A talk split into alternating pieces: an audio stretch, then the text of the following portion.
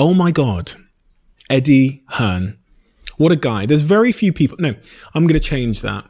I've never met someone as neurotically obsessed with success and with winning and with accomplishing things and with living a life in constant forward motion as my next guest, Eddie Hearn.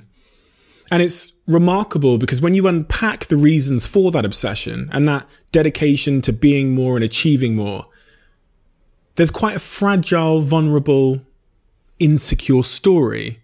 That's something I've noticed with a lot of my guests. And it often makes me think that the most successful amongst us aren't necessarily choosing to be. Something's happened to them that's left them with no choice.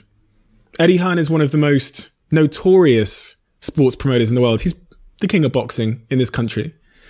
He is known for his No Context Hand Twitter page, which I'm sure a lot of you have seen. But what I wanted to do when I sat down with Eddie Hearn was to get underneath, the external sort of braggadocious, loud promoter side of him. And to find out, even in the case of someone like Eddie, who is loud, who is successful, who is ambitious, who is a promoter, are the same things true for him that are true for you? The insecurities, the vulnerabilities, the mental health issues. And how much does he really understand himself? My conversation with Eddie was incredibly enlightening, but it also wasn't that surprising. So without further ado, I'm Stephen Bartlett, and this is the Diary of a CEO. I hope nobody is listening, but if you are, then please keep this to yourself.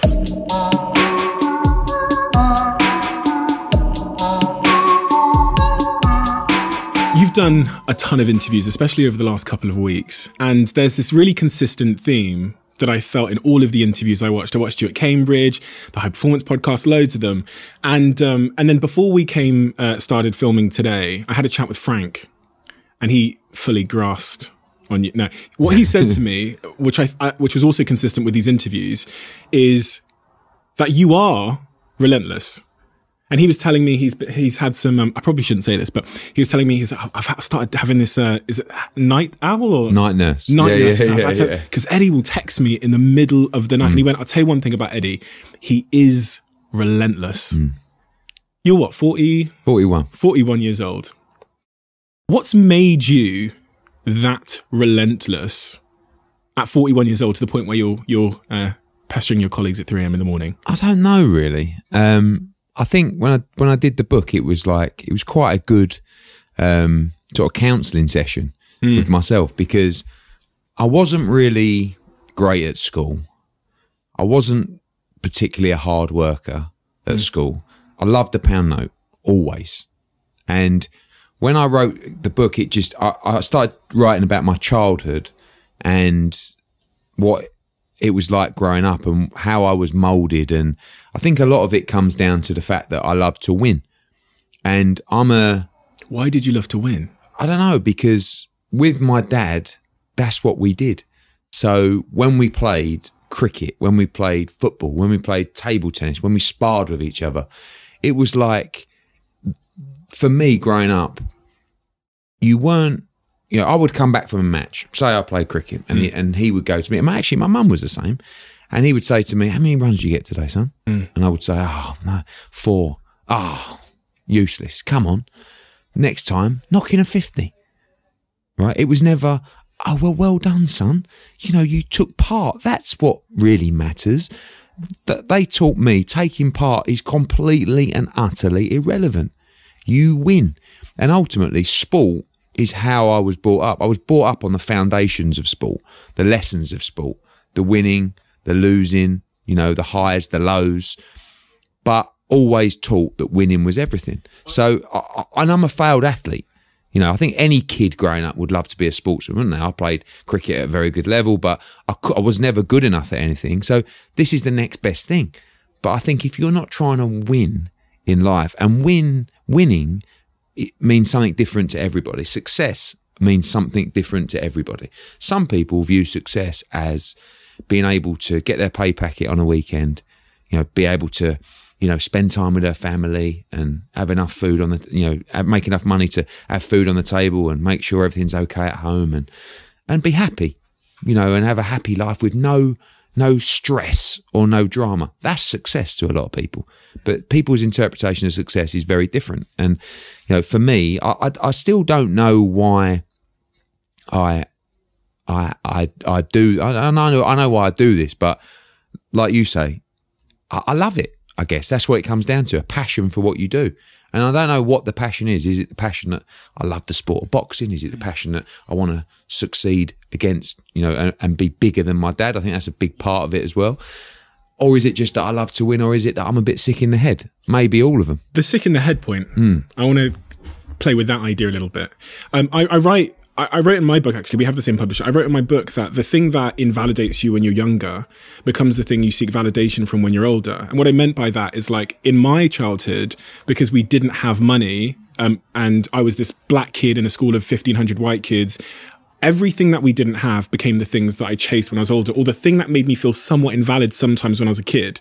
Like you're saying about your dad saying, oh, you lost today, became the thing that I would seek validation from as an adult. And I wondered if that resonated with you at all. I mean, like... Well, I had a different background. I mean, my dad was poor, became rich, and I was born.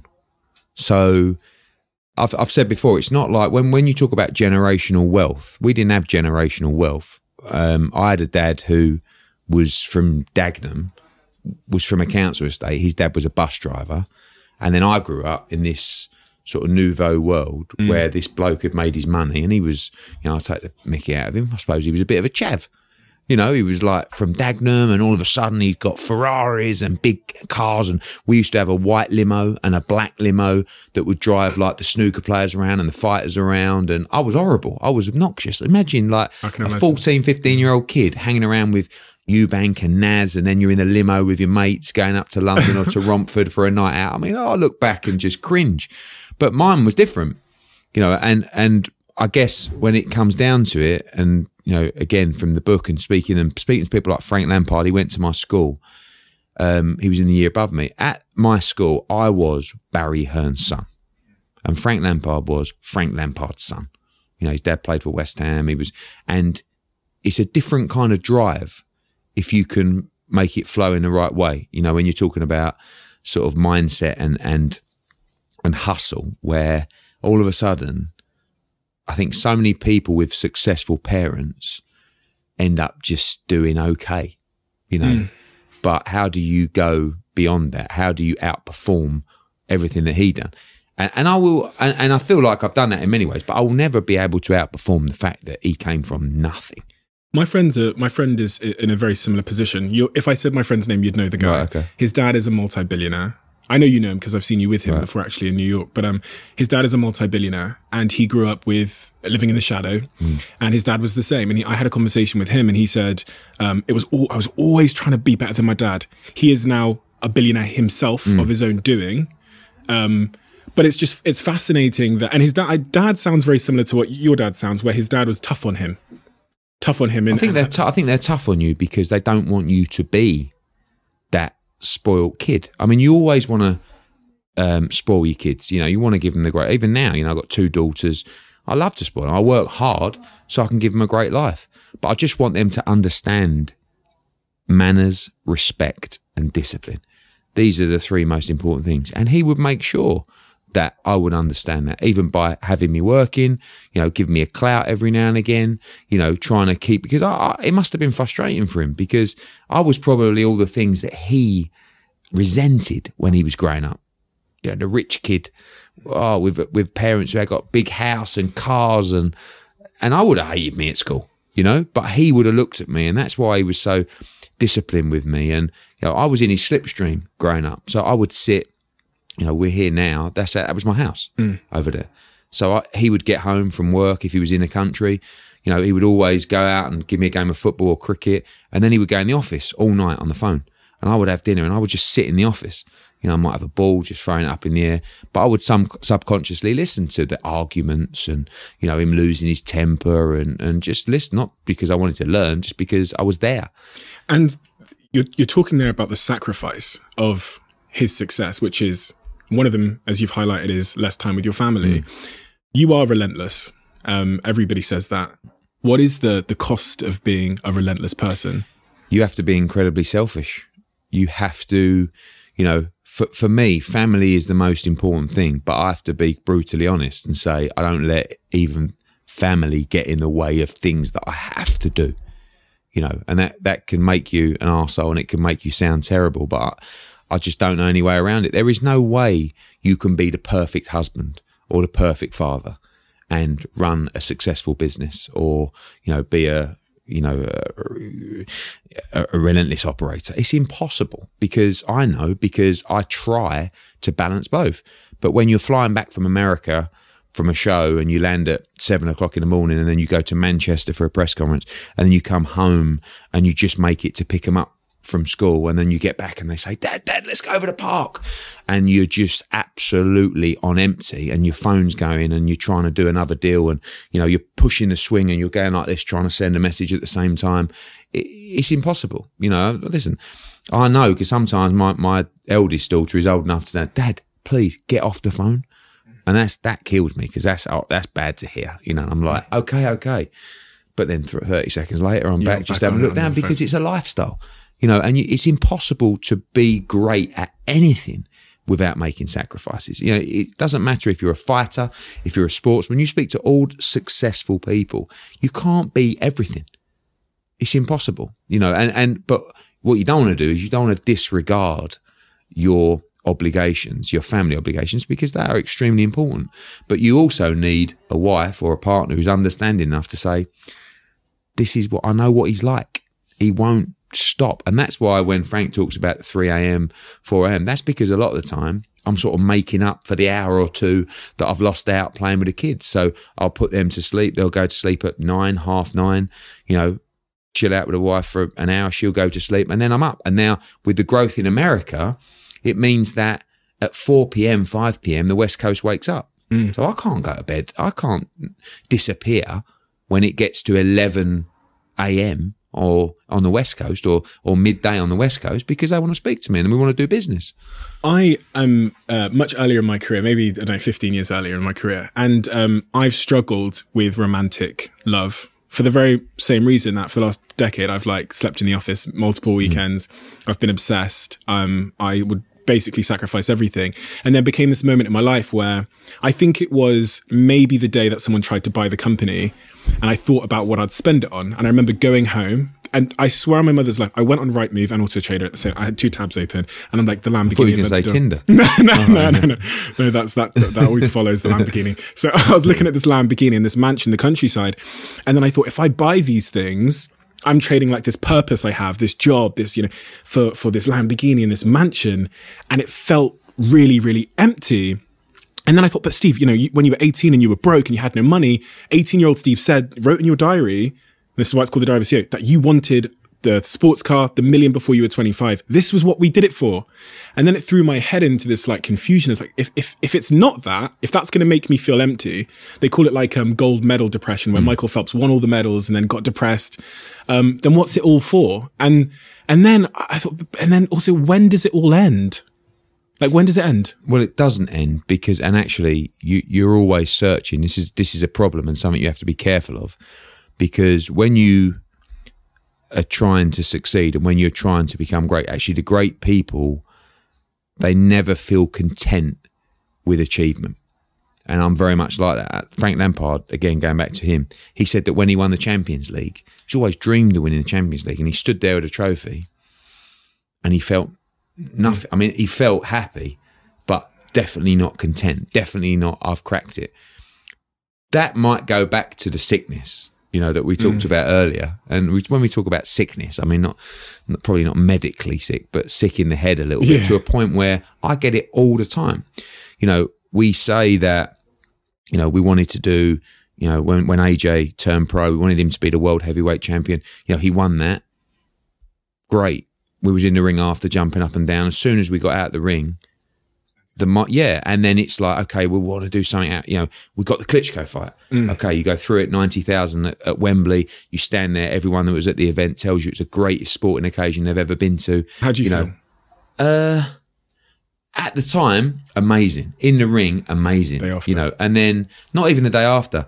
It's I never go out really, and I never drink really after a show. because that's probably, you know, depressed is the wrong word, but I go back, you know, I finish the media obligations, 2-3 o'clock in the morning, go back to the hotel, and that is when I'll sit there, get into bed, and then obviously you can't sleep because the buzz and the adrenaline. And that's when you just feel a little bit low and empty, is that, okay, it's over. Same with what you talk about with Phelps. It's the highs versus the lows. You can't just experience the highs and then be happy with the lows. So you want more and more and more and more. And I'm my own biggest critic, and I'm also very pessimistic, which is strange to a lot of people. But I kind of use it to play tricks on myself, to keep myself driven. So when I do something or when I plan something, I always say to myself, there's going to be problems. I think it's going to go wrong. I doubt this will happen. You know, I don't know why I do it, but it just helps me to battle away, to overcome everything, to get to the place. And then when I achieve something, which others might think is great, I say to myself, that's nothing. You got a long way to go, because I'm scared of sitting back, you know, with the cigar on the beach and going, I've cracked it. You can't touch me. You know, and we got to a position with UK boxing where, you know, we are virtually untouchable. But I just don't want to be that guy who takes the foot off the gas. I want to bang every single nail in the coffin, you know, and then move on to another market and another market and another market. But you do get the worry with that mindset is you may look back when you're 80 or 90 and go, wow, you know, look at everything you've done. You never really enjoyed it, did you? I mean, I love what I do, but you probably should savor it a little bit more than you do. But again, it goes back to that mindset of being so driven. You want the next drug. Success is a drug, but you've got to be careful that it doesn't turn you into an arsehole at the same time. Because how many successful people do you know?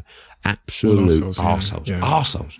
Horrible, rude, no manners, obnoxious. What's it done? Do you ever find moments where you think, fuck, I was just an arsehole then? I think that it's just time for people. You know, you end up being, it's not that you can turn into that if you're not one, but when you become busy, it's a bit like, you know, when people say that, oh, he's changed. Of course he's changed. His life's changed. You know, his responsibilities changed. His business has changed.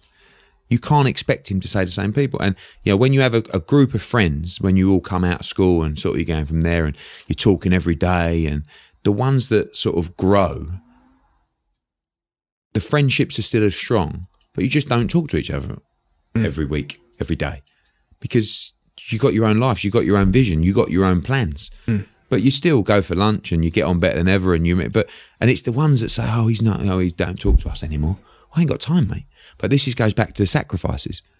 You know, if I fall out with friends because of what I'm trying to achieve in my own personal life and my business, so be it. I know, again, that sounds, you know, and it's not about being a bad friend or a bad person, but you can't worry about other people. As long as you're a good person, as long as you do the right thing, the fact that you don't have time at the moment, but that's when people might perceive you to be an arsehole.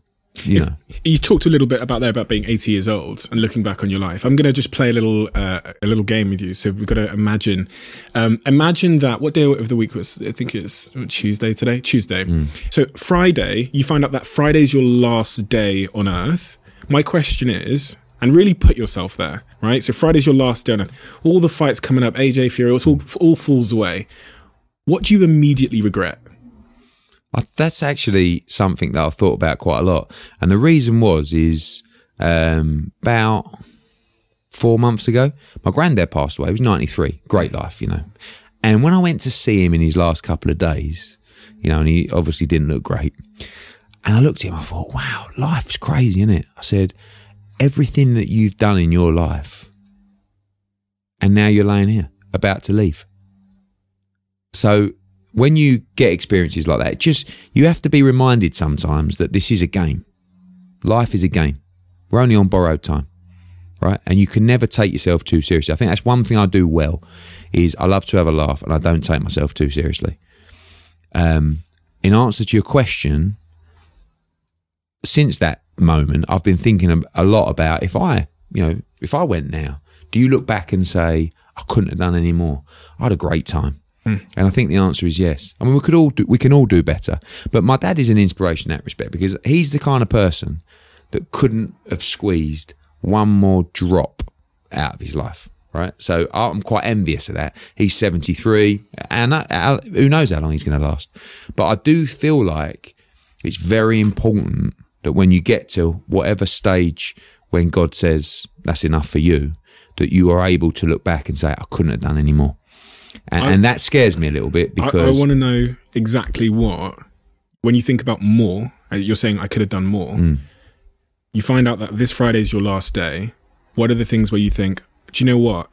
Because I think that that moment, like the deathbed moment, puts everything in perspective. It does, but I think in that moment, your emotions are very different to when you're well and fit and on the hustle and just, you know, so you don't get a chance to reflect on that kind of moment until you're there. Yeah. And the obvious reflection at that point is, I wish I would have spent more time with my family. Hmm. You know, I wish I would have been less focused probably on work.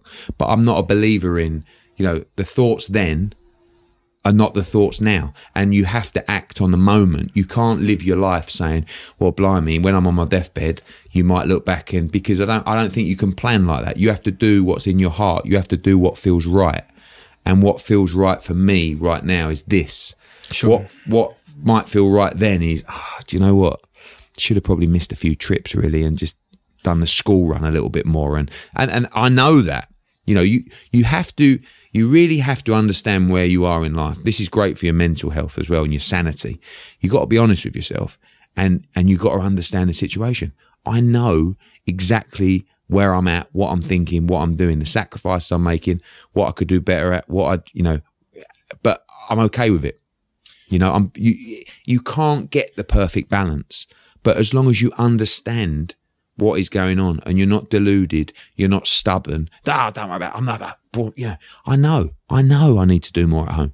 I know I need to do more school runs. I know I need to be less short with the wife sometimes. But there's a couple of points here that I think are super interesting. So that deathbed moment, what I think it's doing, and I've never been there, you've not been there, but thankfully. What I think it's doing is it's telling you what actually mattered, because to some degree, I think that it's like, with that hindsight, you can say, fuck, that person criticizing my hair or my cut or this, none of that fucking ever mattered. All of that was trivial.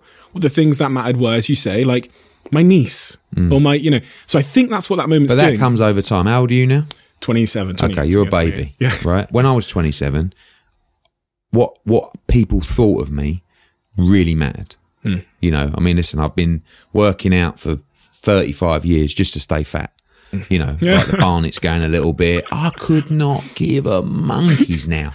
At your age, oh, mate, I was, you know, I might have been Jack the Lad. I might have been turning up that, but deep down, you know, it'd only take one of the boys to say, you know, tell you what, Ed, you're putting on a bit of timber there. Oh, look, your Barnett's creeping back. What? What do you mean? Now, I go, yeah, mate, I know. Listen, sign of the times, isn't it? So being comfortable with yourself is the best feeling in life. You know, it's the best feeling in life. And I think when I was growing up at school, I wasn't subconsciously. I think I had a massive chip on my shoulder, and that's why I was a bit of a knob, to be quite honest. But when you get comfortable with yourself, it's a beautiful thing in life. It really is. You know, when you wake up in the morning and you've always got to try, for me, and look good and feel good and be the best version of yourself you can be. But you do get to a stage, and that's actually when you become really powerful and effective. You know, it's the same kind of thing. You know, when you're young and you're courting or you're looking for a young lady to show you some interest, you know, when you try really hard and you're sort of on edge and you're a bit, oh, don't really like my hair, or, oh, God, you know, the ones that walk into the bar and just go, oh, mate, you know, look, I know I'm not the best, but I'll, you know, they're the ones that everybody gravitates to. Anyone with a smile on their face is always creates so much more energy and flow than the people that don't. And that's about being comfortable in yourself. So I think that it's very difficult with everything you've achieved at your age to just know where you're going or what you're doing. I'm done. Do you know what I mean? I'm married. I've got 2 kids. I've got business. I'm struggling to balance everything, you know, but I'm here. You know, I'm not going to roll back the years and do this and do that. And I know exactly what I'm doing. I know exactly where I'm at. I know exactly what I'm focusing on. And that life starts to become a lot easier then. At your age, you know, I went to work. I left college after my A-levels. I went to work for 5 years in sports management companies and event management companies. I was a sports agent on the PGA Tour in America. I had no idea where I was going. I mean, I just wanted to be successful. I wanted to earn money, you know, but the mindset or the change in mindset over the years is unbelievable. I always say to people, now, what matters to you now, you will look back on when you get to my age and go, I can't believe I even used to worry about stuff like that. And that's important, because I feel like people that are very successful, you know, you did it at a very young age, very impressive, because I think it takes time. Now, when I did the Cambridge talk the other day, you know, you're sitting down with all these young, I mean, I'm street smart and I can sell, right? These people are like, boffins. Yeah, but I'm jealous of boffins. I used to take the mickey out of boffins. I'm jealous of boffins now. I find intellectual people fascinating. I love talking to them and just trying to learn and absorb. And I'm sitting in this room of people and they're listening to me and I'm thinking, you know, firstly, you must be listening to me thinking, this bloke, who is he? What is he, used car dealer or something like that? And then, but I'm talking around, I'm saying to you, what do you want to do? Well, you know, what is success to you? They've not got a clue. And it's not because they're at Oxford and they're deluded. It's because that's just, it's very difficult at that age to understand. I don't believe anyone at 40 looks back at what they were thinking at 20 and said, yeah, I had this plan, I'm there now, and this is what I always wanted to do. So it takes time to develop a passion for something. And that's a key word, passion, because when we talk about being relentless and we talk about this work ethic, you can only have it if you love what you do and if you have a passion for what you do. I don't think you can trick yourself. You can, but you can't be as good, you know. You said earlier that you feel like you're self-aware of like the lack of balance in your life because you've got this real relentless streak, you've got this family, and you're self-aware of it. Do you think, as much as you're aware of it, do you think deep inside you really have a choice? Or do you think you're being somewhat dragged by your own ambition? Because this is what I find fascinating about people, successful people, is it tends to be the case that, like me, I'm aware I need to see my niece more. But I just sometimes don't feel like I'm fully in control. Well, I do it because it's what I want to do, ultimately. I mean, I do have an obligation. You know, I do have responsibilities. I'm talking about in the workplace. Sure. You know, we've got a fantastic team here, but ultimately, when we're announcing a show, when we're doing a press conference, they want me. Sure. They want their flesh. So they roll me out and I'm like a travelling salesman. Right, Eddie, we're announcing this show today. Off you go. Right, here we go. Blah, blah, back in the car. Here we go. You know, so, but I do it because I enjoy it, because I love it, because I have an obligation to do it for the business that my father created. And my responsibility now is to take that to the next level. You know, he built this from the foundations, from nothing. I'm not going to let it just fizzle out as he goes into his 80s. I want to take it to the next level. But the difference is I don't have to do this. You know, I'm not looking at this saying, it's my way out. You know, if I just make some money, I can buy the Lamborghini, or I could have done that at 21. But imagine the Eddie that doesn't do this. Imagine how he feels. But the same thing, that was me at school. You know, that was the kid telling the teachers, I don't have to do that. You know, I want that. And that runs shivers down me. Give me some advice on, because you've got, you're married. And I genuinely, dating advice? Genuinely. No, it sounds crazy, but I'm like, you've managed to crack, it seems like, because you're married, crack the balance of being relentless on one end, but then managing to find a person or to at least keep them happy to some degree. I've not spoken to. But I genuinely, I started to think over the last couple of years, I'm like, how am I going to find someone that understands that I want to send text messages at 4 a.m. in the morning and that I sometimes don't want to talk to them, and that when I'm sat next to them, I'll be quiet for 7 hours because I've just got an email that I'm thinking about. And so I'm like, is it you have to find the right person? Is it something you say to them? I think they need to know you. They need to know what drives you. I mean, if you had a conversation with my wife and you said, what is he like? You know, she'd just go, well, he's just in his own world, isn't he? I mean, the amount of times, you know, that moment where you get home and they go, right, I need to talk to you. And you go into the kitchen and they go, right, now, Isabella, you know, I spoke to her teacher today and I'm gone, right? So I'm going and I'm thinking that contract's got to be in at 9 p.m, you know, blah, blah, blah. And she goes to me, what did I say? And I go, the school, what? Isabella. And she but it's not like, and she'll go, listen, we have blazing rows. you know, you're so selfish, all you care about is work, you know. But again, it just gets to a point where you just have to understand life. Nothing's perfect, you know. You've got two people that love each other. I've known her since, you know, my 20s.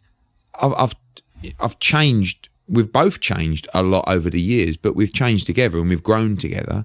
And this is what I do, you know. And I would have had that conversation with her at some point many years ago, to the point saying, look, nothing's going to get in my way. I don't mean to sound horrible, and I love you, and, you know, I want to spend the rest of my life with you, but you have to understand me.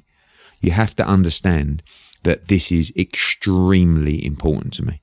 Don't say this is the most important thing to me, because that'll get you bang in trouble. But, you know, this is extremely important to me. And I think because she's been around my family, because she knows how important it is to us, she kind of just gets it, you know. And there'll be times where she'll say, did I hear you on the phone last night at 5 o'clock in the morning?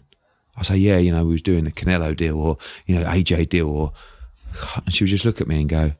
But over time, you know, I think the most difficult thing is the early stages of dating, because it's very difficult for a woman. They want your attention.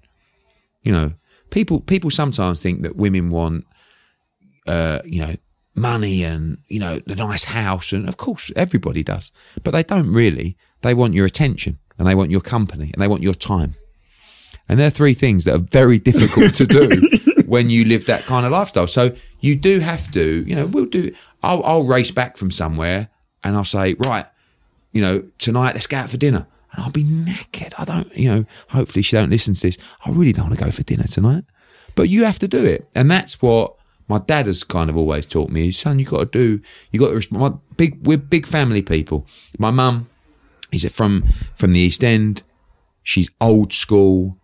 As far as they're concerned, the man goes out and puts the bread on the table, and the wife looks after the man.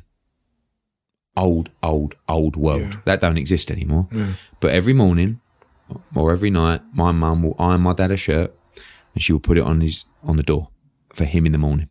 If your wife, right, say we brought her in this room, we sat her down with God, and we said, listen, you can decide what happens next with Eddie and his career. Right, so we can bring it to an end, and he'll spend more time with you. Or what do you reckon she would do if she could make the decision on you, your relentlessness and your career? How do you honestly think she would make that decision? I think she, because she knows how important it is to me, I think she would say, no, he needs to do it. He has to do it. But I think the hope is that there is an end place or an end goal. For me, how does that make you feel? Yeah, but for me, I don't. Whether in 20 years' time we play this back, I don't think I want to be 70, you know, maybe even 60, 70, 80, doing this, dealing with problems. And listen, maybe I won't even make it that long. But for me, I definitely have the mindset of not I want to get in and get out, but I do want to get that moment where I do sit on the beach with a cigar, don't even smoke cigars, but, you know, and a whiskey, don't even like whiskey, but, you know, I can imagine the picture at least, and go, do you know what? We've done it. We've done well. But walking away is the thing that at the moment would kill me, you know, to be able, imagine when you wrap up shop, and, you know, this might be, I mean, for us, we've gone from being a family business, you know, to having 4 employees, to now all of a sudden having hundreds of employees in multiple offices around the world. We're being approached for investment, for takeover, for IPOs. And now we're sort of at that stage of growth where, I don't know, I see a faster exit strategy than my dad. At least that's what I'm selling to her. You know, just give me a few more years. But I do want to go and enjoy, because I can't say I'm not enjoying myself, because I love what I do, but I do want that moment to just, you know, but it's the walking away. You know, how do you just one day turn around and, you know, you might sell the business, or, you know, you might float and you take a more of a backseat role. That's difficult, because we make our own decisions. We're a hands-on business. That's what we love. We've turned down investment and opportunities for years because I don't want to board the directors. We make the decisions, and we do what we want to do because we love what we do. But when you see such growth, and you see such interest, and you see the opportunity for, you know, a much vaster wealth, being quite honest, do you want it? And if you want it, What's the exit strategy? Because at the moment, the exit strategy for our family is from the day you start working, from the day you die, you work your nuts off every single day. I mean, it's not particularly advanced, is it? That strategy, but that's just what we've always done. You are always one decision away from taking your business to the next level. And a decision that's helped me to transform my business is moving over to NetSuite, who I'm excited to say are a sponsor of this podcast. If you don't know already, NetSuite is the #1 cloud financial system, bringing accounting, financial management, inventory, HR into one platform and one source of truth. It's reduced IT costs because it lives in the cloud, so you can access it from anywhere. And the cost of managing and running multiple systems because it's in one unified business management suite. My team and I don't have to worry about tasks being manual and clunky. And it means that I can be more efficient and to focus on more important things like bringing you the best episodes and guests on this show. So I become one of the 37,000 companies that have already made the move over to NetSuite. NetSuite has extended its one-of-a-kind flexible financing program for a few more weeks. So head to netsuite.com/Bartlett for a free product tour. Back to the episode. Mental health, big topic, especially over the last 10 years. I think if you go back, 10 years ago, and you said the word mental health, people think people are crazy, right? They think like, run away from that person. But now it's become like the opposite. It's like, someone's got, it's become something of where you'd give someone affection and you'd take care of them because the stigma's somewhat changed. We know the stats around male mental health. Have you ever suffered from any sort of mental health predicaments? I don't think so, no. I think, again, depression's one of those things, a bit like yoga and breathing and stuff we were talking about earlier. If you would have said to me 10 years ago, listen, maybe even 5 or 6 years ago, so-and-so's suffering from depression, if your perception of that person is, well, he's young, he's good-looking, he's healthy, he's rich, he's successful, how can he be struggling from depression? What a load of rubbish. And actually, it takes the older generation even longer. I think my dad's only just accepted now that it exists with people because his mentality is, what? Dust yourself down. What's the matter with you? And that's wrong because it is real, and it does exist. Have I had days where I've been feeling incredibly down? Yeah, but surely that's normal. I don't see myself suffering from that. And I think mental health problems and depression, I think it comes from overthinking. My my brother-in-law is hilarious. I've never known anyone who just overthinks and worries about stuff. You'll be having a conversation, you'll go, I've just been thinking about that, and if that happens, I was thinking, next year you could be there and then from there, and it's like, whoa, what are you doing? Just when you're struggling mentally, focus on the short term. Focus on day by day. I think sometimes people look at, and this is the same for business, when you have a project or a long-term plan, there are so many short-term obstacles and goals to overcome to get there. That's why how many times you spoke to someone, got this idea, I'm going to be doing this and that and blah, blah. And then a month later, you've not even heard about it. Oh, well, what happened was we launched and then, the council came in or the regulation board came in and this other company tried to do this and it just, it's like, no, because you didn't focus on the short-term goals. All you were worried about was the house and the Lamborghini and you weren't prepared to tick the boxes to get there. So sometimes when I'm a little bit off or, it might be traveling a lot and the equilibrium's gone and it's like, okay, so I'm just going to write down what I'm going to do today. And it can be really menial stuff. Could be walk the dog, could be finalise a contract, could be go to the gym, could be go and get some food, from M&S. Just to focus yourself a little bit. Just to say, and I would tick everyone off. Really? Yeah, and I would say at the end of the day, I would look at it and I would go, done. And that's the momentum back. That's where you get the feeling of accomplishment, even on tiny things, to say, okay, I'm moving in the right direction. For me, that is a big help for me, is short-term focus. Because once you start worrying about what's going to happen next week or next month or next year. You can't control. No, and you're going to start driving yourself crazy. You've just got to say, okay, this is what I need to do today. And tomorrow, I need to do the same thing. And then before you know it, you'll start making positive changes. You'll start achieving because you know what you've set, the targets you've set yourself. you are achieving. You're a bit of a philosopher. I don't know if you realise, because there's a great famous philosopher that says depression is too much of the past and anxiety is too much, thinking too much about the future. And he says the cure is more now. And that's pretty much what you've described. Yeah, that is true, because you can't worry about things that may or may not happen, and you can't change things that have already happened. What you can do is change what is happening today. And it's simple to do that. Again, in the book, I ran one marathon, right? Because my dad ran loads and he took the mickey out of me. I had to do it. And it's the same kind of thing. You start the marathon, you think 26 miles. If you start thinking about running 26 miles, I mean, it did give me anxiety attacks to start with. I was thinking, that's just ridiculous. I've never done more than 10K. And then you train and you train and you train and you build. And then every mile marker is an obstacle. You start off, you think 26 miles, blimey. Then you go 1, 2, 3, 4, 5, and you're okay. And then you're 12, 13, you think, I've done half. Then you get to 18, 19, you think, I can't do it anymore. And you think, just get to 20, 21. And when you see that 20 mile marker, you know, and then you get to 20 and you go, do you know what?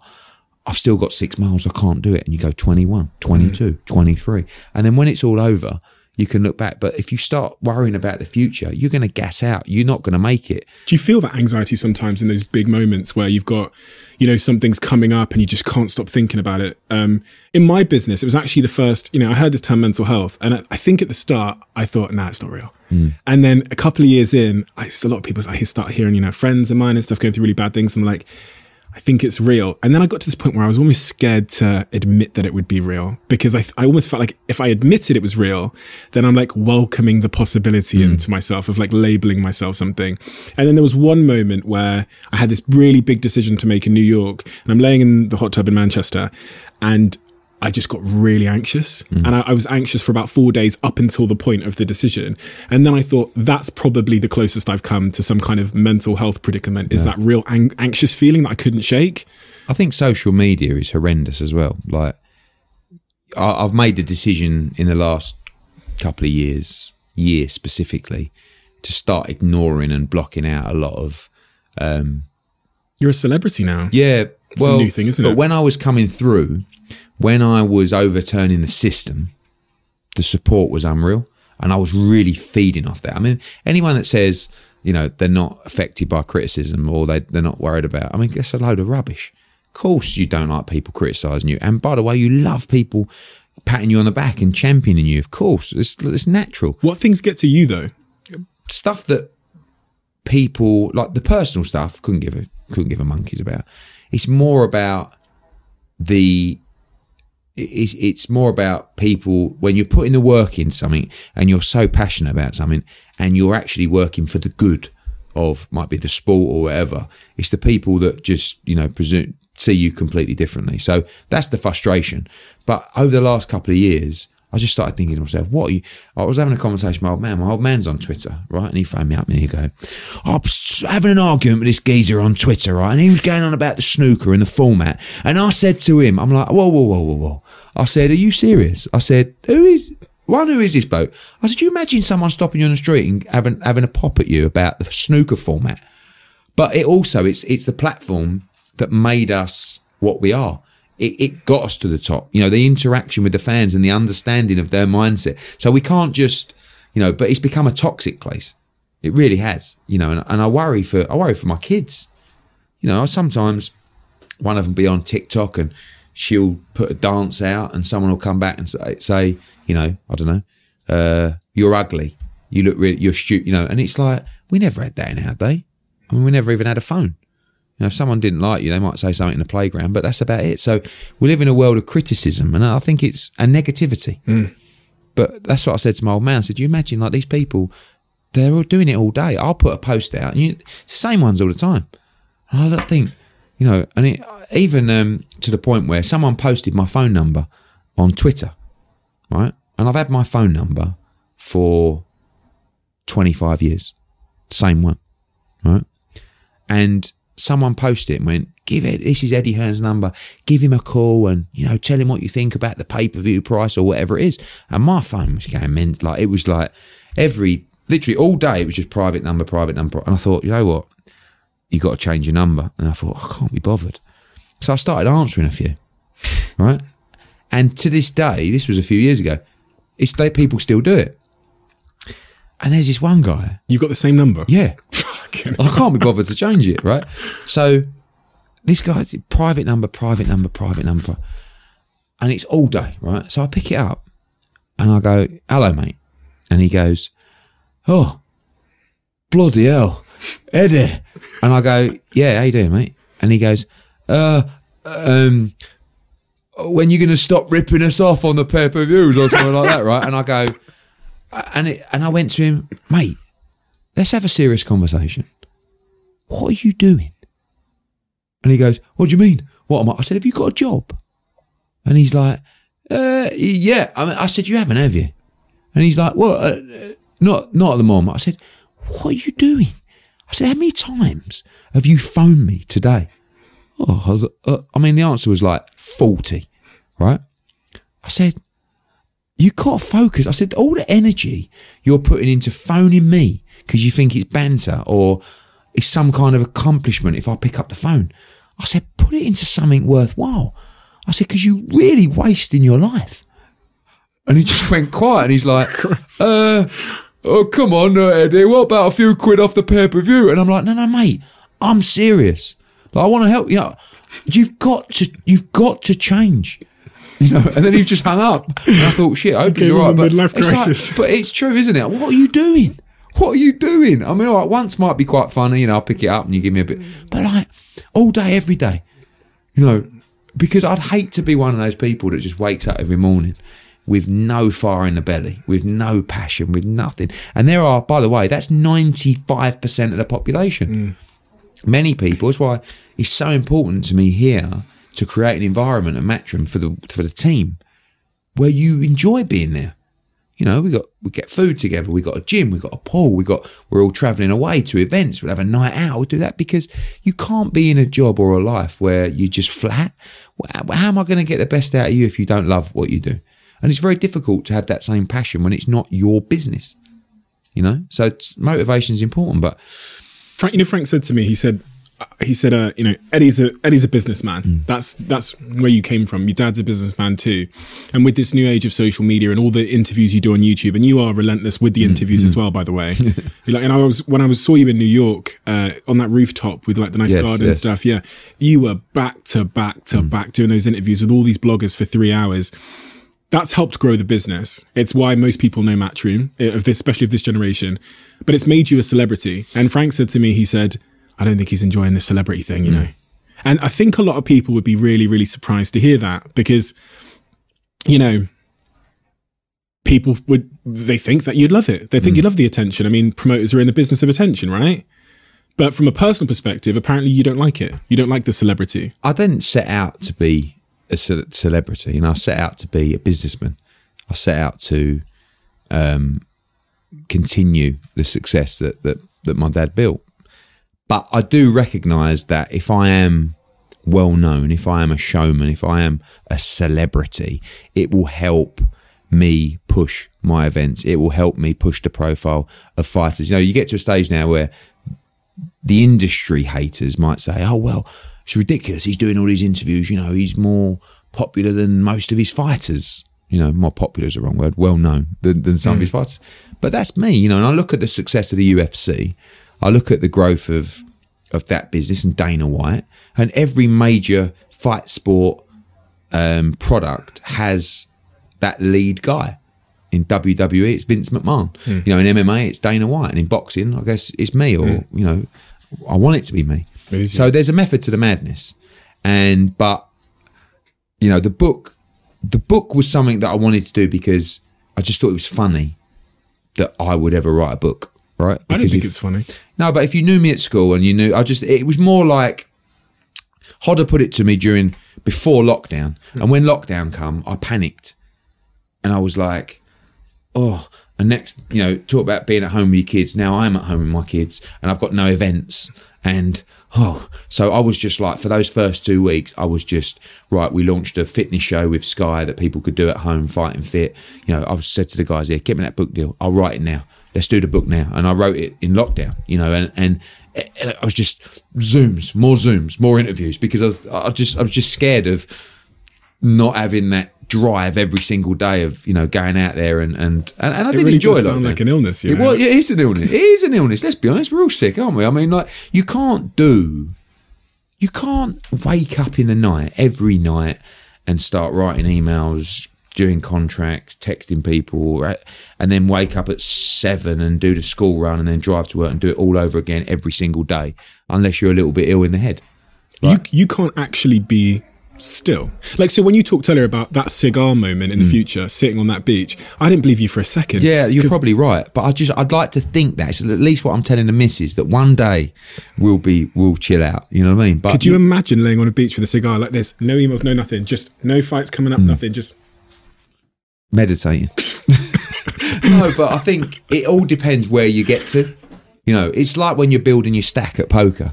You know, the problem with gambling is you never know when to walk away, right? And we're not gambling anymore because we're very good at what we do, but life is always a gamble. So when you build your stack, it's that moment when you say to the cashier, "Can I get a rack, please?" And you put it in your rack. Yeah. And you go up to the cashier's desk and you say, "Cash that in for me." And they go, "So," and you walk away and you go, "Yeah." And then you get sit down, you go and have a nice beer. But you that moment sucks. You said that moment. That moment doesn't suck. But then after, again, it's the thrill, isn't it? Yeah. I like to win. I like to people. So the thing that would hurt me more is if I turn around tomorrow and went, "I couldn't have done any more in boxing. I'm out. Bye." What would hurt me more is sitting on the beach, not you know, enjoying myself, going, "Now I'm gone. All those people that I was fighting again for all those years to become number one, they're back, you know, they're back." And that's what, my dad walked away from boxing because it is the most aggravating business, an intense business. And that's what I'm saying about it all throughout the night, because everyone's trying to fuck you non-stop, right? So you have to sleep with one eye open. And I think he got to a stage where he went, "I don't want to do this anymore. I'm going to go and do darts where everyone's going to love me." Do you know what I mean? And I'm jealous of him for that, because I saw growing up this guy that was so intense and who had a bad temper, and you know, and then all of a sudden, once boxing went, he was just chilled out. Wow, I can't believe what's happened to my life. So, you know, I hate to let people win, and if I left, ultimately they would win.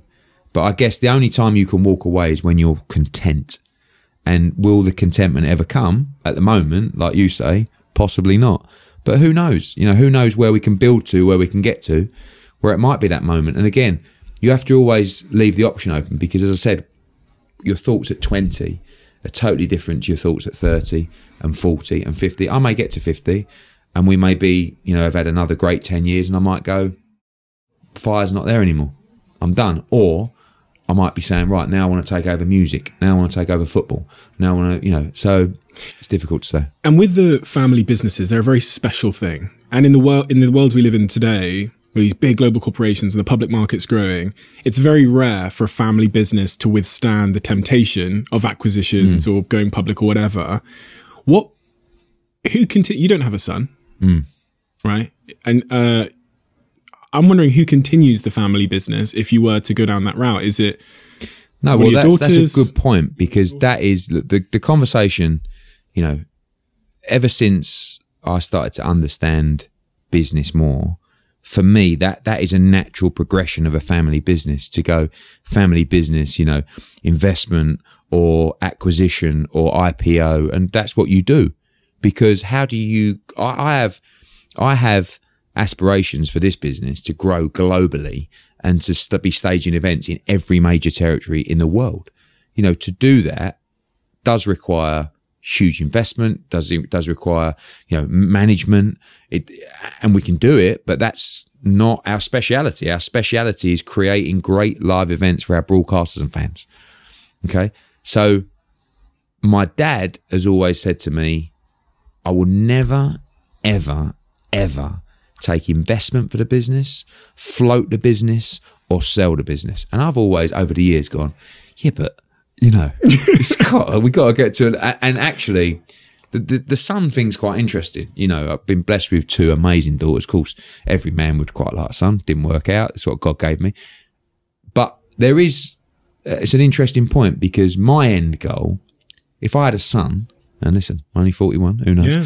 But I think it would be more, you know, here we go again, down the line kind of thing. With me, I would quite like to end the journey with my dad. Do you know what I mean? To say, look at what we, you know, not it's gone, but look at where we started, look at where we finished. Because it's very difficult. And I take the interest from, you know, hedge funds and, you know, investment funds with unbelievable amount of compliment to say, wow, you know, and the calls are coming in non-stop because they appreciate the model of growth where when we talk about one sport, one promoter, one belt, you know, that mindset, it's a carbon copy of the UFC. Now, the UFC sold for $4.6 billion. There is no reason why boxing with so much more history, with so much more credibility with fans and broadcasters, can't replicate that model and actually be even more valuable than the UFC business. And I'm really the only chance it has to do it. It's not going to be Bob Arum. It's not going to be Don King. It's not going to be Frank Warren. It's going to be me. So all of a sudden, I've been giving interviews like that, and then the calls are coming, well, right, we want, you know, and it's like, guys, we don't need it. We're not, if I wanted to go and get funding, if I wanted to go and float, I'd do it tomorrow. Mm. But it's a big, you know, headbutting system with me and my dad. And, you know, he's starting to look, and I'm just saying, we can't just be blind to it.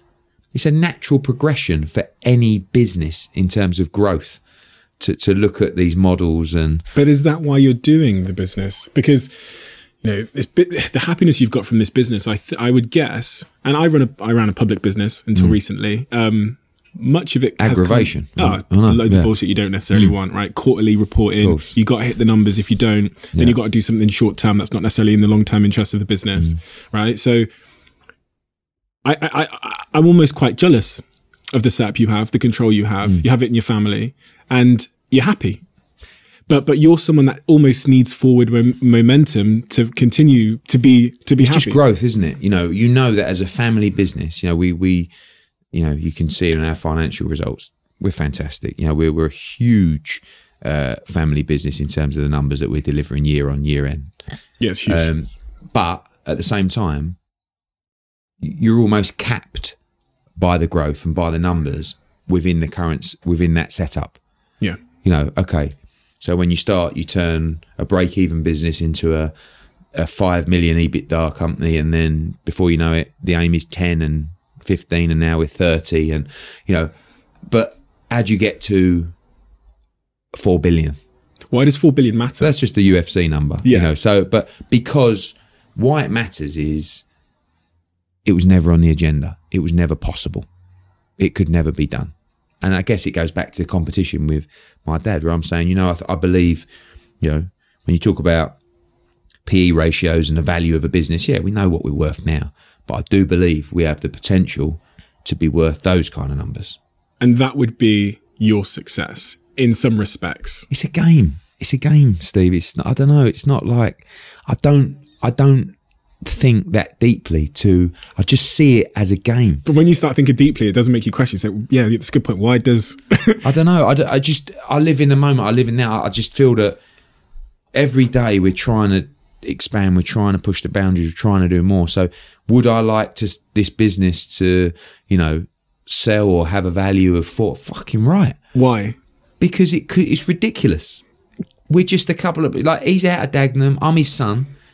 It'd be a great story. Yeah, but it's us against the world. Because the money would do, to be honest, nothing. Money, you know? The money wouldn't change my lifestyle at all. I've got a couple of nice cars, right? I've got a nice house.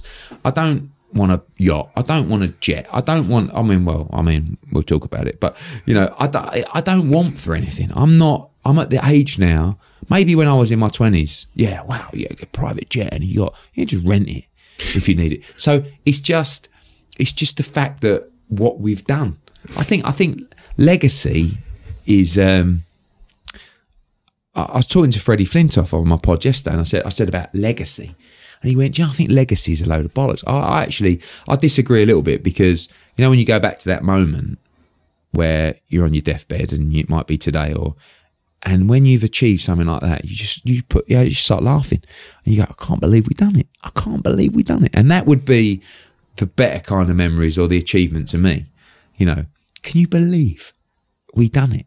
But you've got to enjoy it at the same time. But, you know, I don't know. It's you can debate this all day long, because you sit back on the deathbed and you say, yeah, but was I really happy? Well, of course, because this is bringing us happiness. This is, I know that every day I come in here and I'm smiling and I'm up for it and I'm passionate and I'm full of energy and I've got a drive and a fire in my belly. That's good enough for me.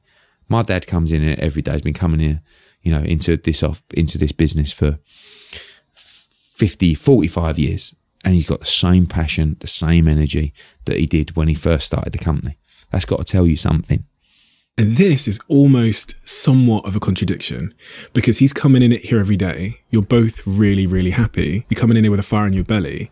But then there's this other part of you that's like, but we need the end point. Well, yeah, he doesn't. He doesn't want any of that. You know, he's going, no, son, we've got the most amazing business. You know, we're forecasted to just for continued growth for the next 5-10 years. We've got broadcast contracts locked in. We're untouchable. And I'm like, yeah, but how do we go? You know, I want offices. You know, we have offices in England, in New York, in Milan, in Madrid. I want offices in Sydney, in Toronto, in Mumbai, in Beijing. That's what I want. Why? Because we're not supposed to have it. We were never supposed to be this business. I was never supposed to be this kid. So it sounds like you're proving something to someone. Maybe, but probably to him. And if that's what it comes down to. Which comes back to your childhood. Probably. And if you prove that to him, right, you have all these offices around the world, you have yourself a 5 billion, will that make you happy? Probably not. But I don't know. I don't think that probably selling not for 5 billion and making a load of money will make me happy. But it will make me happy to be able to say, I can't believe we've done it. You know, I can't believe what we've achieved. But and then you'll need the next thing. Possibly. Or that might be the cigar on the beach moment. I wrote this one sentence in my book where I started to understand the moment I described at the start with. Someone made me an offer for my business and I looked at it when I was 23 and I thought, oh my God, 25 million quid. I was like, oh, fucking. And then what I learned in that moment is my whole life became so confused and I almost fell into I'd call it chaos. And so in my book, I write that we live our lives thinking that we're striving for stability, which would be completed goals, the cigar, thinking that stability is stability and that we're trying to escape chaos. But what I came to learn was, in fact, our stability is chaos. It's the having unanswered goals, and it's the problems, and it's the forward motion. So our chaos is stability, and our stability, the cigar moment, would actually feel like chaos. Yeah. It would feel like some kind of... if it wasn't time. Yeah. If it wasn't time. And we don't know when it will be time. Yeah. But what you just said there is very true, because like any athlete, that moment when they're in the chaos is where they feel most at peace with themselves. You speak to any fighter and you say, where would you rather be more than anywhere in the world? And they say, in the ring. And that's the same for us. So it's not like I want aggravation, but stick me in it, put me in front of problems and tell me I can't do something. That's where I'm in my moment. Am I in my moment where I'm sitting at home, you know, watching TV? No. I'm at my best when I'm doing those 100, 200 interviews, or I've got problems, or a fight's fallen through and, you know, all of a sudden the shit's hit the fan. That's when I'm at my best.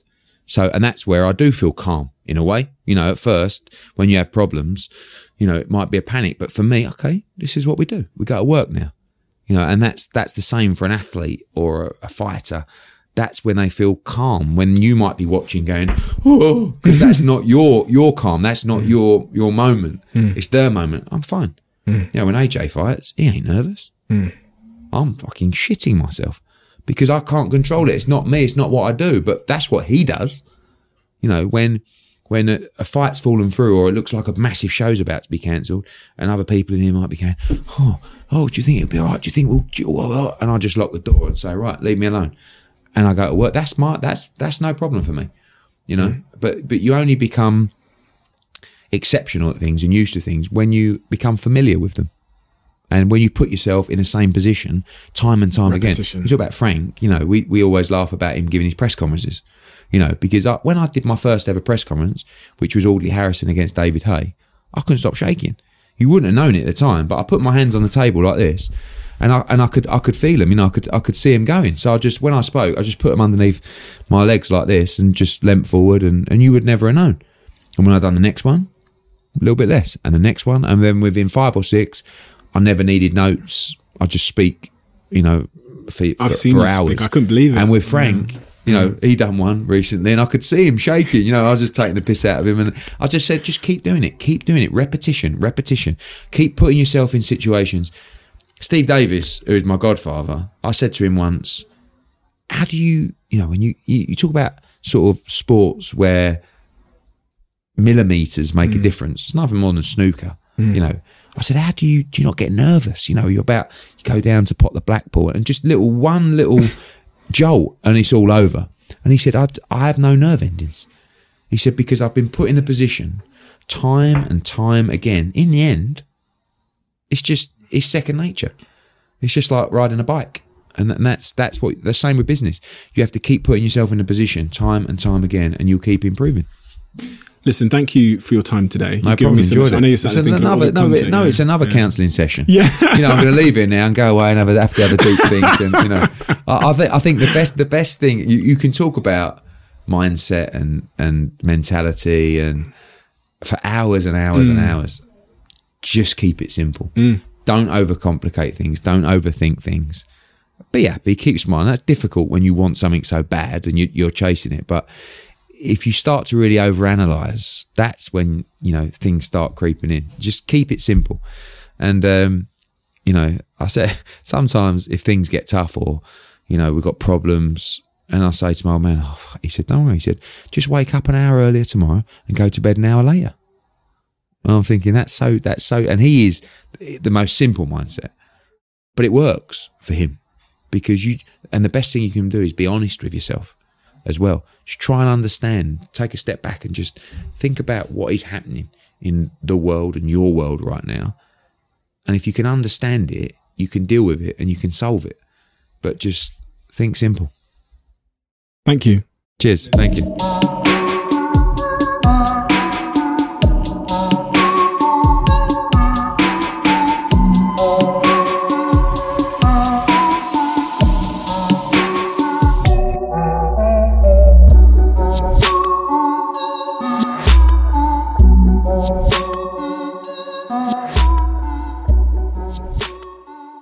You are always one decision away from taking your business to the next level.